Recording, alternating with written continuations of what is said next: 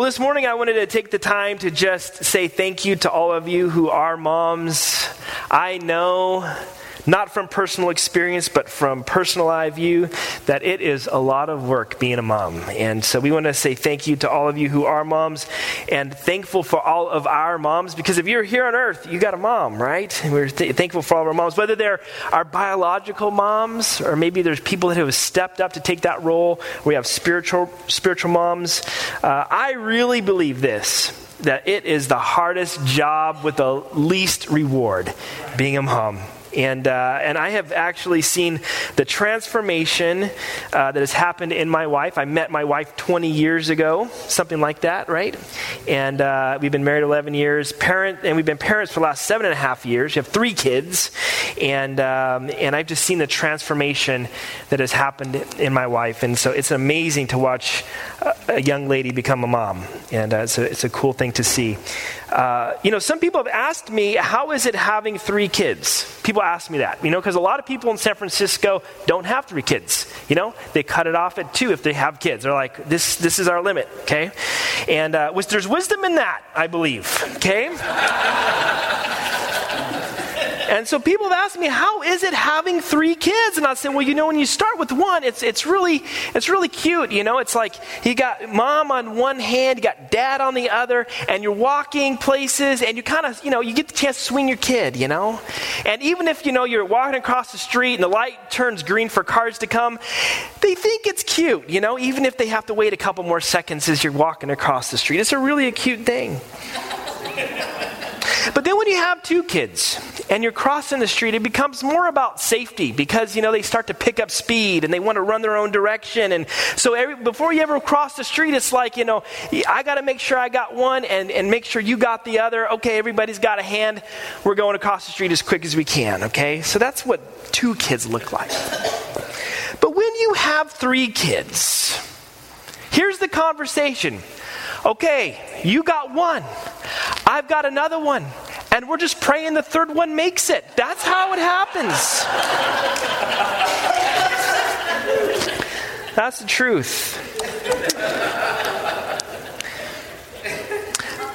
But my, I'm horrible, huh? So far, so good. Okay, yeah. But moms are interesting creatures, aren't they? Creatures. There, I need to clarify that. Creatures is not a good word to say. Call mom. Okay. Anyway, what'd you say? Fashion. Fashion. Fashion. What it says in Scripture, she's fashioned. Fashioned. Okay. Fa- moms are fashioned to creatures. Is that what you, uh, I should have said? But I tell you, it's an interesting role that moms play because they start to say things that they never said before, right? There's things that moms always say. And so I, I decided to make a list of things that moms say. And if your mom, if you are a mom, or if your mom has said any of these things, feel free to just shout a little amen or something like that, okay? Because these might sound familiar. So I wrote down the first one that's most common. I think every mom says this. The number one thing I put down that moms always say is no. No, right? Every mom has to say no. Isn't that true? I didn't hear one amen. Another thing that moms say is, don't make me pull this car over. Has your mom said that? Yeah. My mom, my, my, my wife says that to our kids sometimes. My mom said it all the time. Another thing that moms say is take it outside, right? Does mom say take it outside? Usually all the boys are roughhousing. Moms also say, it's because I said so, right? And that means I can't think of a good reason, but it's because I said so. Another thing that moms like to say is, go ask your dad. I can't make a decision right now, so go ask your dad. Moms also say, Nobody ever said life was fair and easy. Life was, nobody ever said life was fair, right? That's always how it is. You got to play referee, huh, mom? Okay. Mom also always says, I don't care who started it. I don't care who started it. Here's something that sometimes moms will say I would have never spoke to my mom that way. Right? I would have never. Moms always say things like, turn that thing down, right? And when that doesn't work, turn it off. Turn it off. Moms also say, go to bed, right? Good moms say that. Moms also sometimes will say, What's that smell? or, What's that noise? Or in our case, Why is it so quiet? I've heard moms say, You ought to be ashamed of yourself. That was my mom's tactic. You ought to be ashamed, which we never were ashamed. I don't know why. But anyway. moms also say, You better wipe that smirk off your face.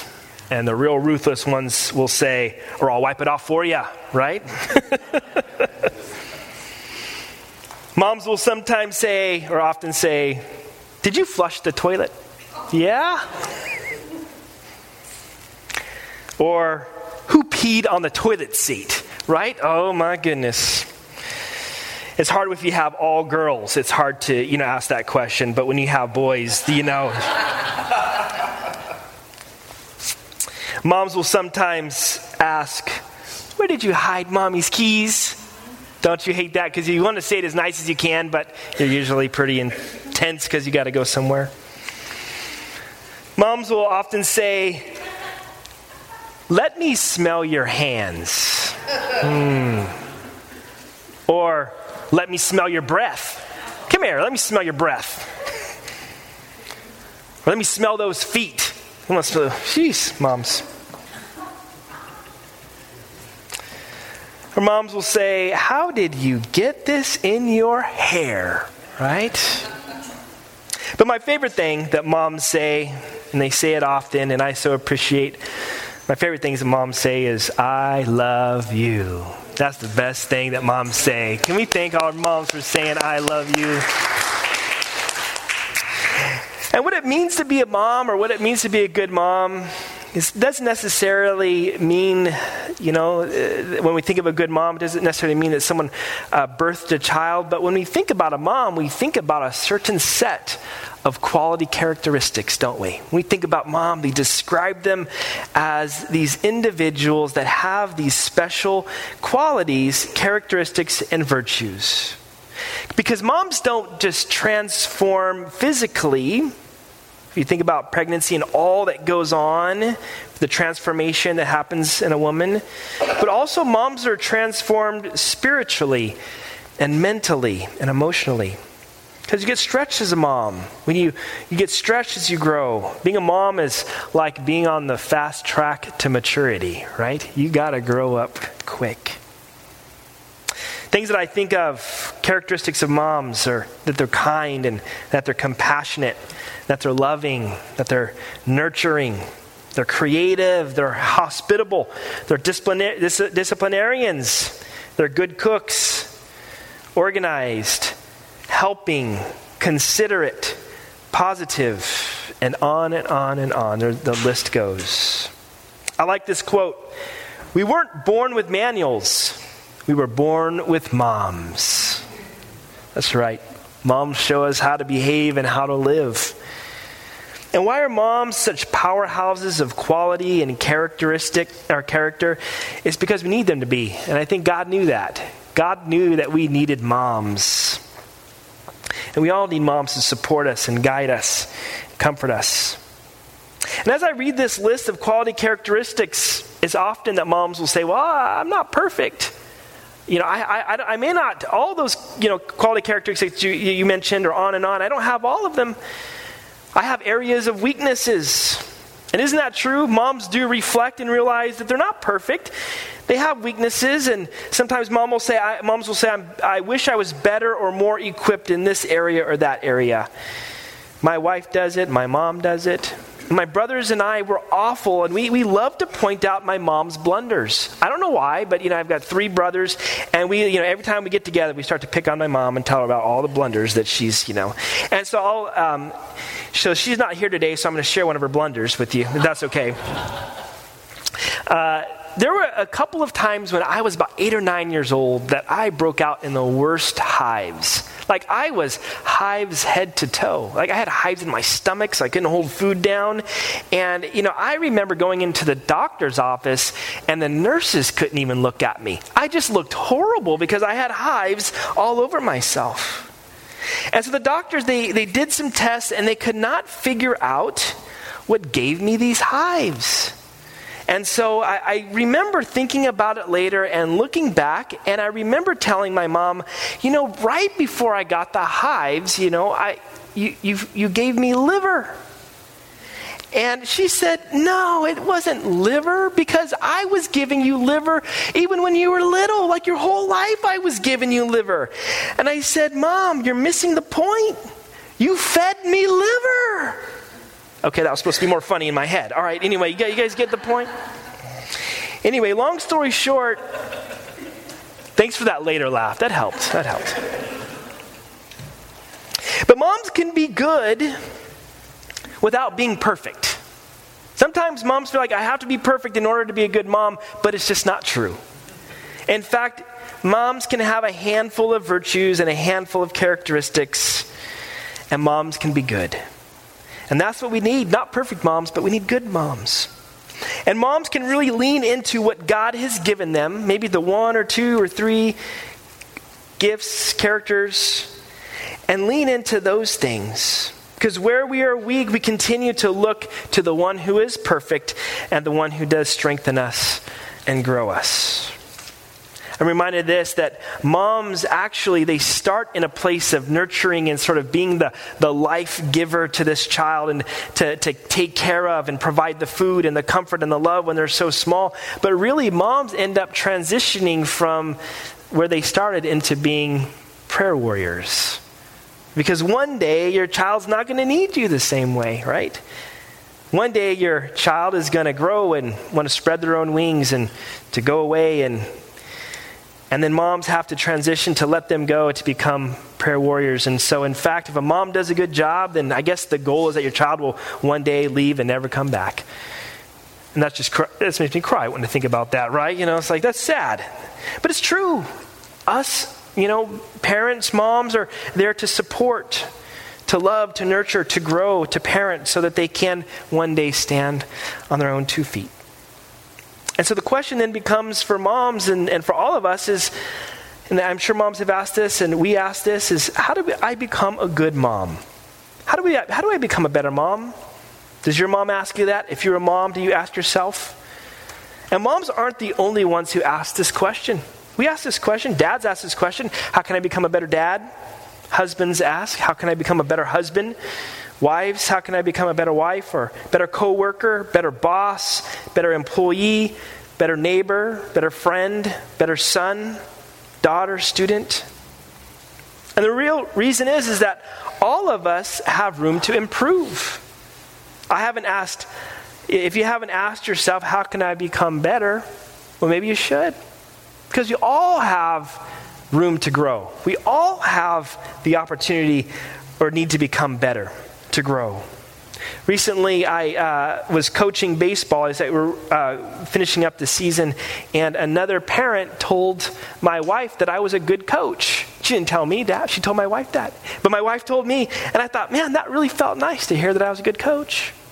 You know, it meant that some of the things that the, the virtues or the quality, the characteristics that I was growing in my relationship with God, it meant that I was able to distribute that amongst these young kids, you know, and parents, or at least that parent, said, Noah's a good coach. And it's not that I feel that way every time at the end of a practice. I don't feel like I'm a good coach.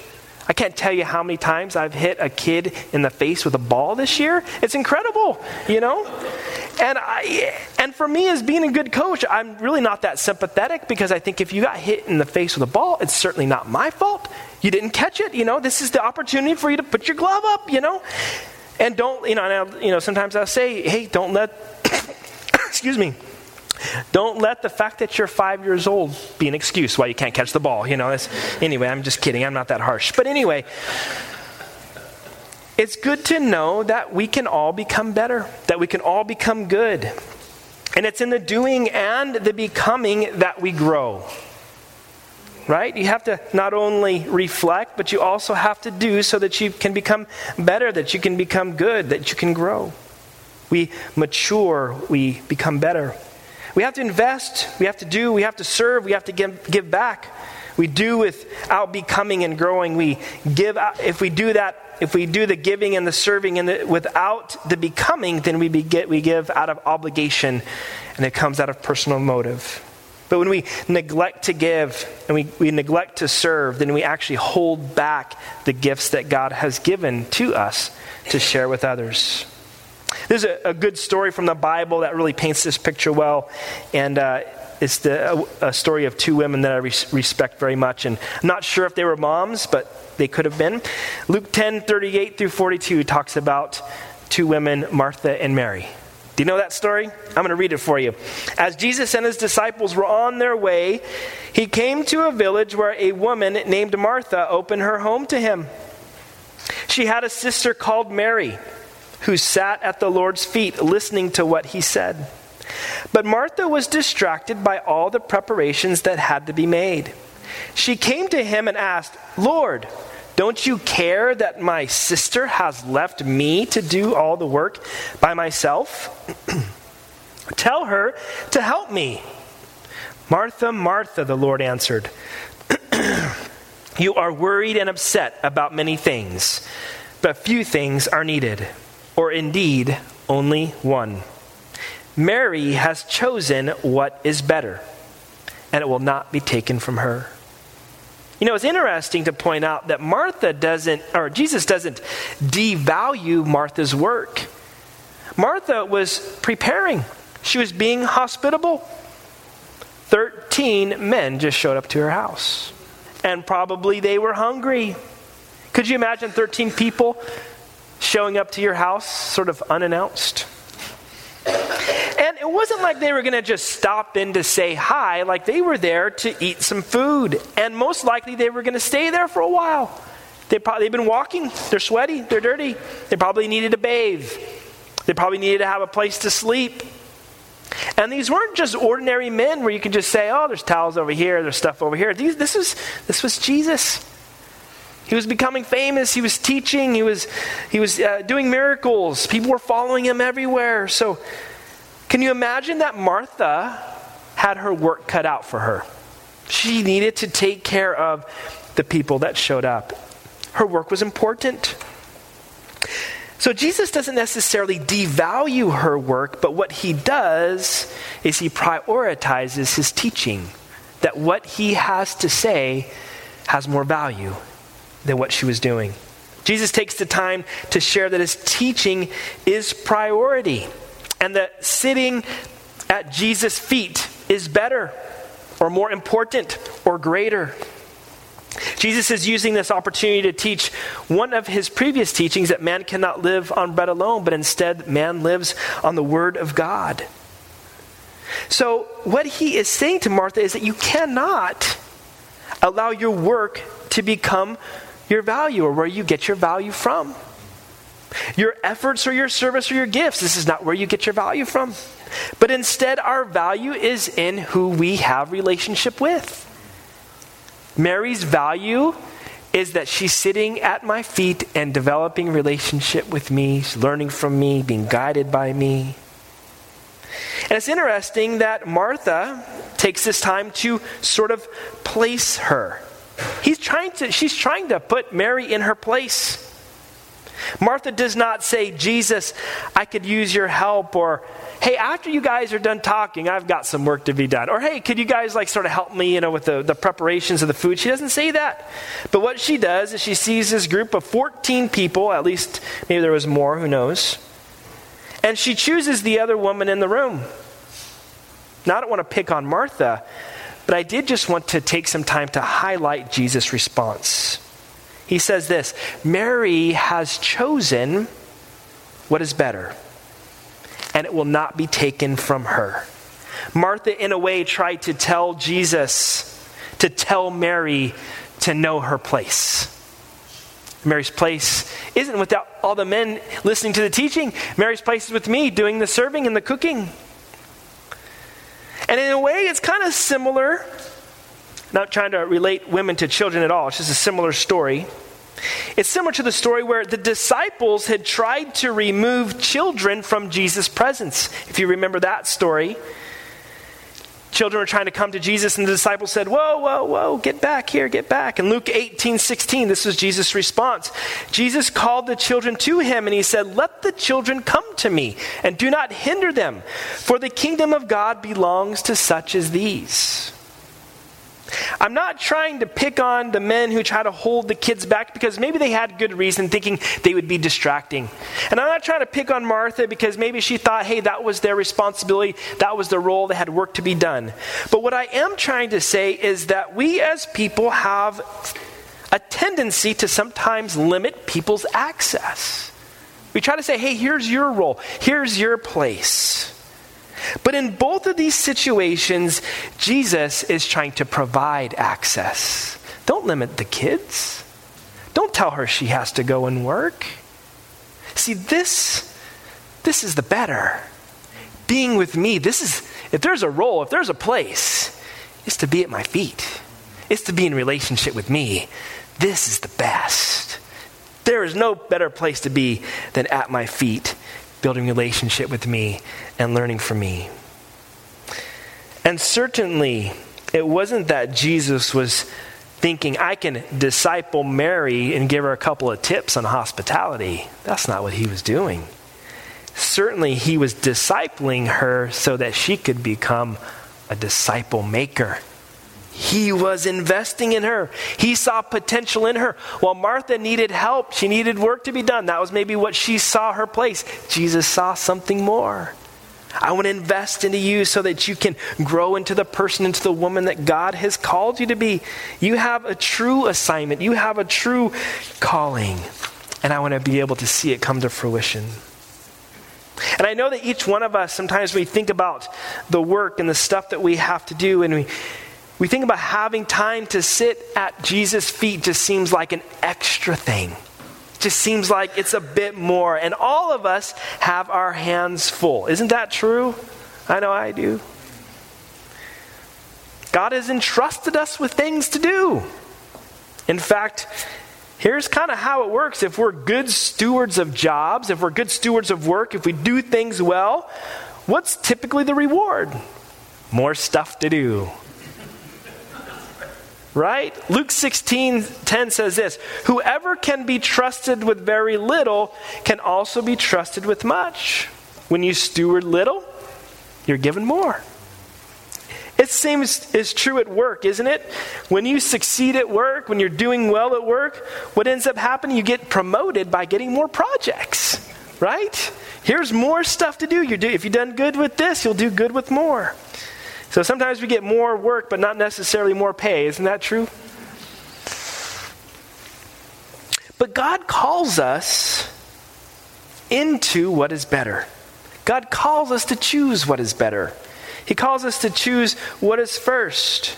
And what he is saying is this is that I want you to eat before you provide food.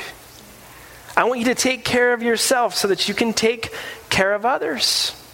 I want you to sit at my feet so that you can learn and so that you can grow, so that you can be a good disciple maker, you can be a good steward, that you could shepherd people well and walk in the gifts that I've given you. It's like this. When my wife was first nursing, this was seven and a half years ago, our oldest son, uh, Hudson, you know, we were just learning, brand new parents, didn't really know what we were doing. We're still learning, but we definitely did not know what we were doing then. My wife was nursing, and the doctor was concerned about my wife's eating whether she was eating enough, getting enough calories, and the right nutrition. And when my wife heard this, she started to get concerned. Well, does that mean that I'm, my baby's not getting enough nutrients? He's not getting enough calories? And the doctor said, Oh, no. The baby will get what the baby needs. I'm concerned that you won't have enough for yourself. That's what that was about. And so the question or the concern was not about whether the baby was getting enough and was being depleted, he was worried about my wife being depleted. And the same is true with us because we have output. We will serve, we will give, we will work, we will help. But Jesus asked the question what about the input? Are you getting the nutrients you need? Because guess what? Your employer will get their value. Your employer will get what they are paying you to do.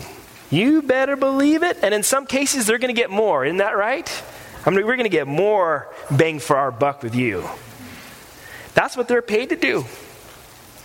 And my question is, is once your employer or once your other relationships, or once others who are depending on you or expecting something from you, whether it's your spouse, child, parent, once they get what they're expected or needed, are you depleted? That rhymes. I didn't even expect it to. Once people get what they have expected or needed out of you, are you done? Do you have nothing left to give? Do you have nothing left for yourself? Are you just exhausted? That was the concern for Martha. I mean, if you think about it, the way that Jesus addressed Martha, he didn't say, oh, you know, you just keep doing your thing. But he, what he said was, Martha, Martha, you're so worried. You're so distracted. But Mary has chosen the better, better. What he's indirectly saying is, you're welcome to stop doing what you're doing, Martha. You're welcome to stop and to choose what is better with, with Mary. And Jesus invites us to do the same thing. He invites us to choose what is better.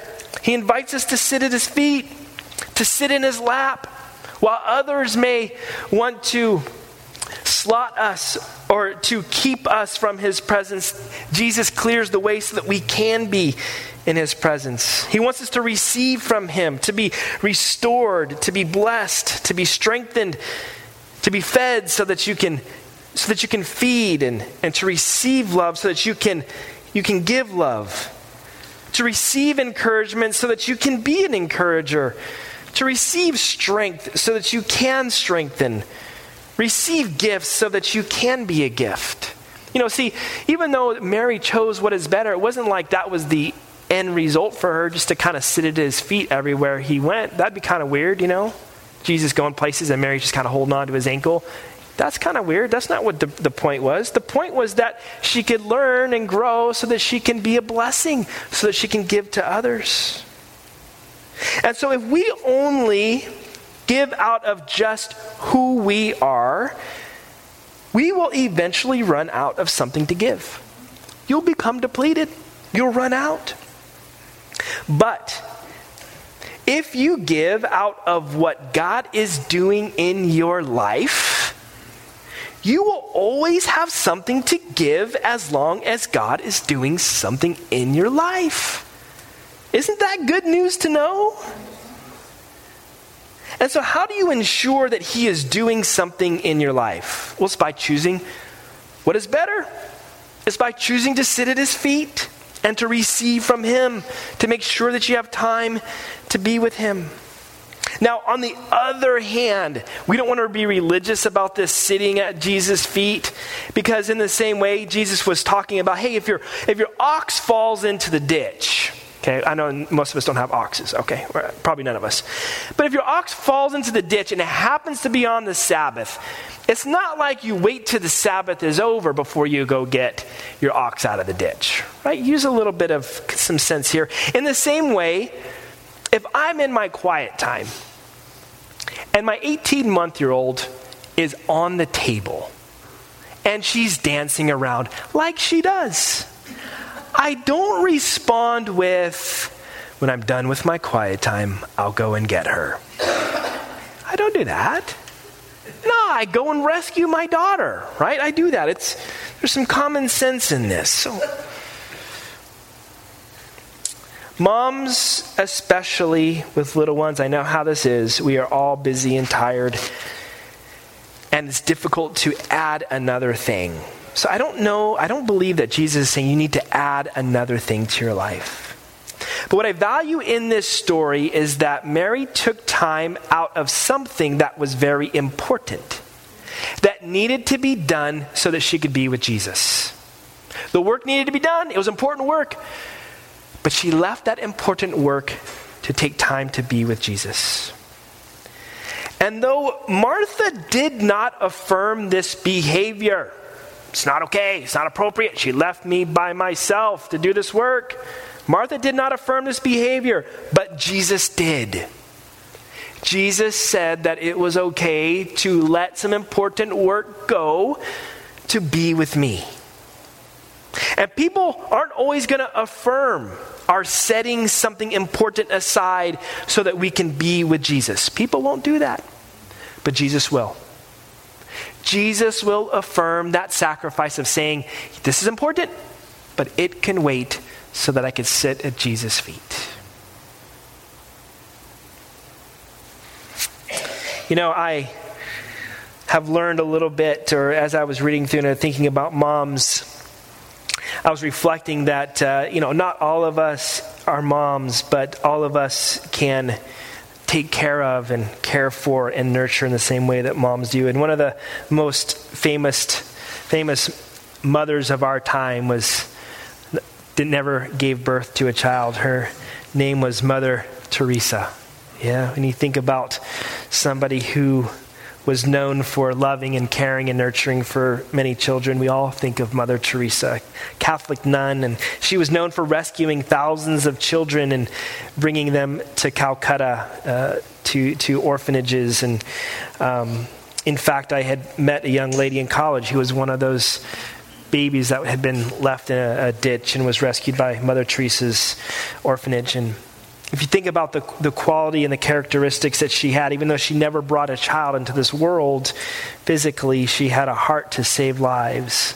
She had a heart to bring others into this world, and she had a desire to rescue others. She had a desire to nurture, and uh, she, she really lived her life to take care of and to raise up others. And so some of us may not be moms, some of us may never may, uh, may, never, may never become a mom ourselves, but we all have the ability to foster and to adopt others. We all have the ability to care for others that are not from our own blood. And really, what it is, is it's using those God given characteristics to be able to care for and help others. Because there's so many that are here in this world that don't have moms and dads that are caring for them the way that they need. They don't have that love of God that's being given to them. Mother Teresa was known for saying many things, but I thought there's a couple things that I'd like to share that I thought were really appropriate for our conversation this morning. She said this Not all of us can do great things, but we can do small things with great love. Yeah, we can do something small, something little when we're filled with great love. Another thing that she said is do not think that love, in order to be genuine, has to be extraordinary. What we need is to love without getting tired. I like that. We just need to not worry about the extraordinary things that we need to do. We just need to kind of continue on loving others around us. When I think about loving and caring for other people, I think, and I think about this idea of getting tired. Sometimes we can sort of just get weary. But we have to learn that God gives love, gives us love for our children, and that we have to be willing to learn how to know our personal capacity as well as our own heart capacity. What I mean by that is this is that sometimes we can get ourselves doing so much and we start to kind of find ourselves in burnout mode. And we have to learn how to prune our work so that our heart gets in it again. You ever find yourself doing something and your heart's just not in it? You find yourself just sort of like uh, being disgruntled about it, complaining about it, grumbling about it. The trick is is to learn how to prune back your work until your heart becomes in it again. So, what that means is that sometimes our work extends past our heart. Yeah, it's like, man, my heart was here. Here's my heart capacity, but then I find myself going beyond that. And this is the, the this is the place where I start to find myself grumbling, complaining, exhausted, depleted. And if we stay in this mode too long where our capacity is going past our heart capacity, that's where we get we find ourselves getting burnt out. And that's where we start to say things, I'm exhausted, I'm tired. It means that we're running into our fumes. We're going too far. So we have to look at our capacity or the things that we're doing, and we have to be willing to say, what, things am I doing that I can begin to prune, that I can cut back on? And I can just say, oh, maybe this thing I don't need to do anymore. Maybe I can cut back on this. Or maybe this needs to go for another season. And we cut back, cut back, and back until we find where our heart's in it again. We start to find joy. We start to feel some excitement find like this is what I was meant for. I can see my gifts being used. So my heart capacity and my personal capacity are uh, matching. Now the goal is is to not necessarily keep our heart capacity the same. Our goal is actually to increase our heart capacity so that we can actually say yes to more. God wants us to say yes to more, so He wants us to increase our heart capacity so that we can do more. It was the same thing that happened when, you know, we had two kids. I felt like I was at both my heart, personal, any type of capacity I possibly had. I was over that. I was done. Two kids, I was done. And if you don't know the story, we were not planning to have another one, and I thought I couldn't have another one, etc., etc. And it wasn't, uh, besides the grace of God and some some type of mistake, maybe because of the doctor somehow, because I did what I was supposed to do, and somehow we still got pregnant, if you know what I mean. And, and so we ended up getting pregnant with a third one. Both my wife and I said, What are we going to do? We're past our capacity. But here's what's amazing that happened we had our third, and God increased my heart capacity. Now I can I can do things I never thought I could do before.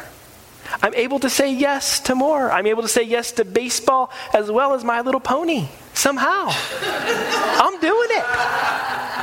I'm doing it. God is so good that He wants us to continue to be able to say yes, and He wants to increase our heart capacity. But we have to give ourselves the permission to be human. That sometimes when we're past our heart capacity and we're starting to get disgruntled and mad and angry and depleted and feeling exhausted and on the verge of burnout, we have to give ourselves the permission to prune, prune back until we go, oh, my heart's in it again. It's life giving it again. I can do this. And pray, God, would you stretch me? Would you grow me? That I would grow in my heart capacity.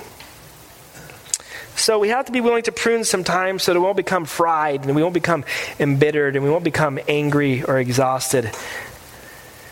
And so that our hearts become appropriate to what is on our plates. I want to conclude with this story that I, uh, I actually just saw on the internet. I don't know how I came across it, maybe social media or something, but the title of this video, and maybe you saw it, have, have watched the video, but it was called I Will Never Forget That Cup of Coffee. And what happened was there was this guy, he went to, uh, he was on his way uh, to see his family.